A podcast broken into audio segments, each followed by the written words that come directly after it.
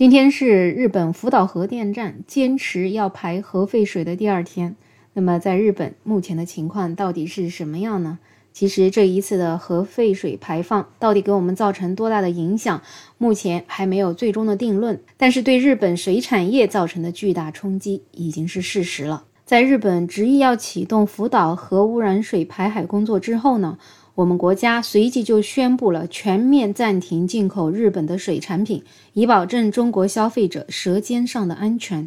那么，根据日本广播协会和时事通讯社等报道呢，中国在日本的水产品出口当中占据了断层领先地位，所以很多日本水产和加工企业在中方管制措施发布之后，顿时就陷入了恐慌。根据日本媒体的报道，来自日本福冈的一家水产公司的社长坦言，听到消息之后啊，整个大脑是一片空白的。而北海道的一家水产加工公司看着冰库里面十几吨还没装运的冷冻扇贝，也开始发愁。当地的渔业协会的工作人员更加无奈地说：“该来的还是来了。”所以，真的是一夜之间，日本国内的水产行业啊，就是哀鸿遍野。日本全国渔业协会联合会的会长也是火速向日本内阁经济产业大臣打电话控诉。他说，全国的渔民对此都非常的震惊。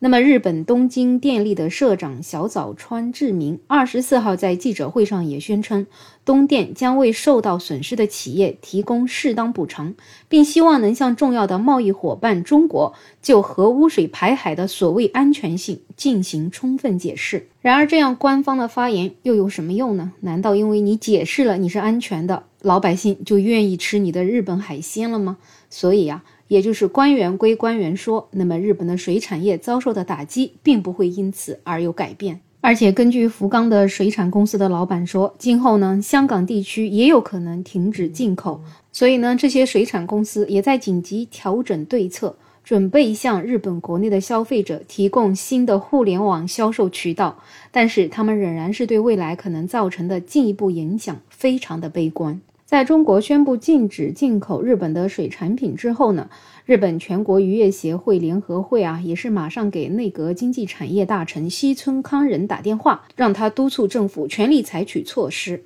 而西村呢，则是回答已经向中方提出抗议。可是啊，这样的抗议又有什么用呢？难道你抗议了，我就得吃你的吗？所以啊，这个西村康忍自己啊，也是深陷日本的民众骂战里面，因为他为了给日本水产的安全性背书呢，他在核污水排海之前呢，当众吃起了日本海鲜，希望就当局核污染水排海一事就寻求水产行业的理解。